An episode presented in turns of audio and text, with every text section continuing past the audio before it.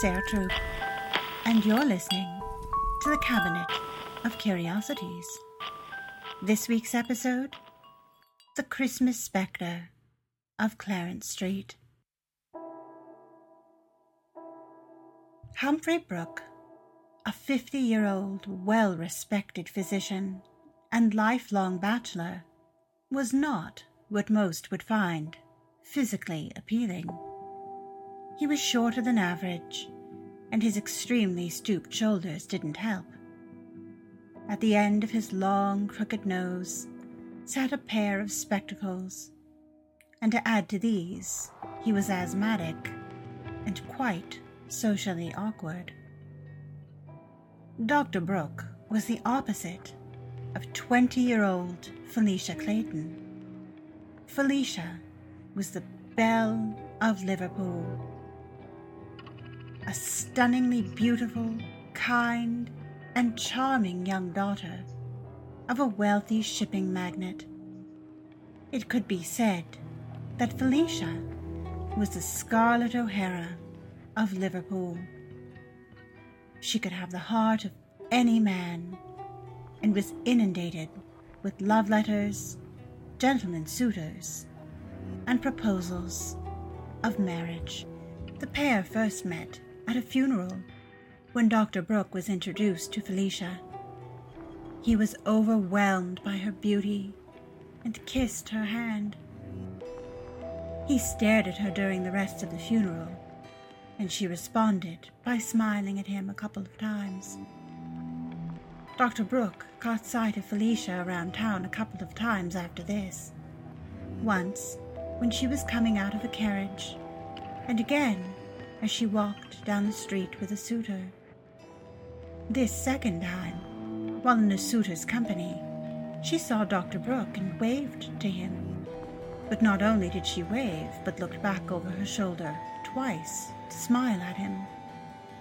The suitor became jealous and even reprimanded her. Dr. Brooke's infatuation with Felicia was now at its peak. He hurried home and began to keep a journal of his feelings for her, and detailing in it his plans to win her heart. When the Christmas season came around, and Dr. Brooke received an invitation to a lavish Christmas Eve ball, he took the opportunity and lovingly crafted a letter to his beloved Felicia, asking her to attend the ball with him. She accepted.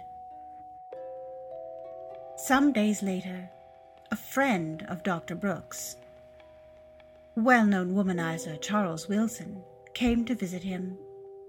During their visit, Wilson asked if Dr. Brooke had any plans for Christmas Eve as he wanted company at a local pub for that evening.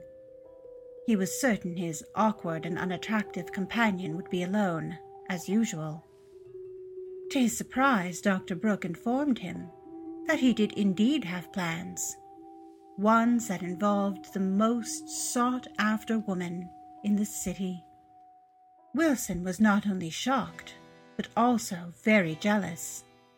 He, too, had tried his charms on Felicia to no avail.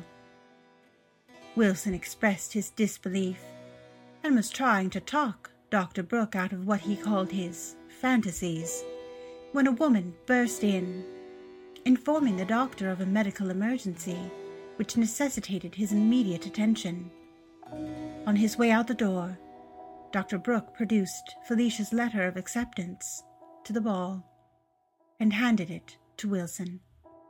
Angry and more jealous than ever, Wilson started going through Dr. Brooke's belongings and discovered the journal wherein his friend had disclosed all of his feelings, hopes, and dreams for a future with Felicia Clayton. Vindictive and nasty Wilson went home and proceeded to author a letter to Felicia's father.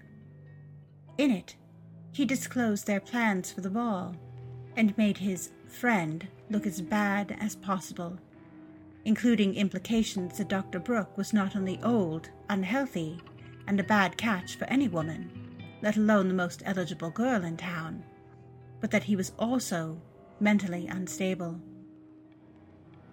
Mr. Clayton received Wilson's letter and wrote one of his own to Dr. Brooke. Come that Christmas Eve of 1910, Dr. Brooke, dressed in an expensive and elegant long purple velvet coat, an embroidered waistcoat, and fashionably long narrow trousers.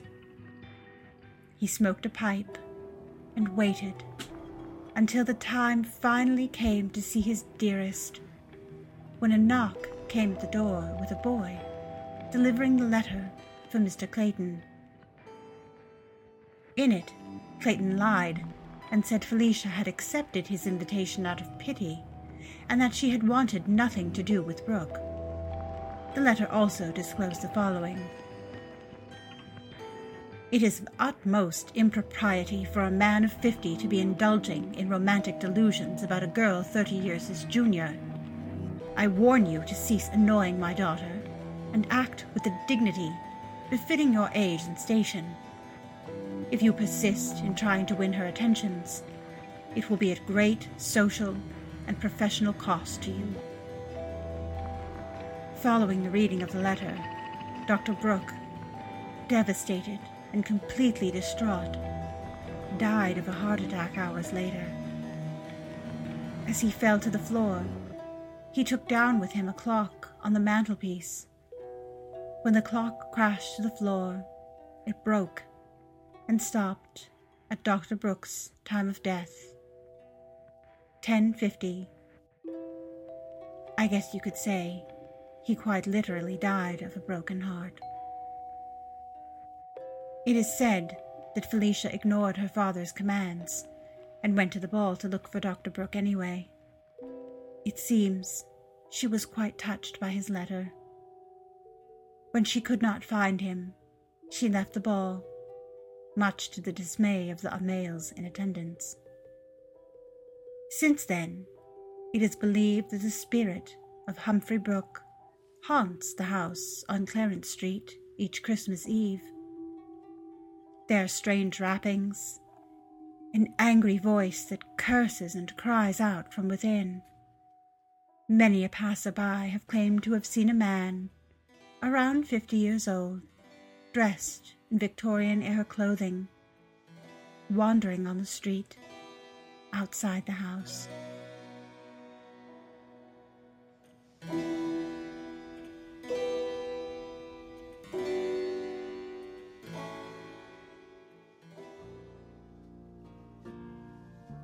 You'd like to learn more about the subjects featured on the Cabinet of Curiosities, please do visit our website Cabinet of Curiosities Podcast.com.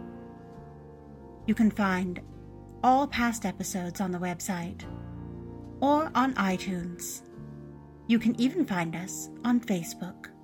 I'm your host, Sarah Troop. Thanks for listening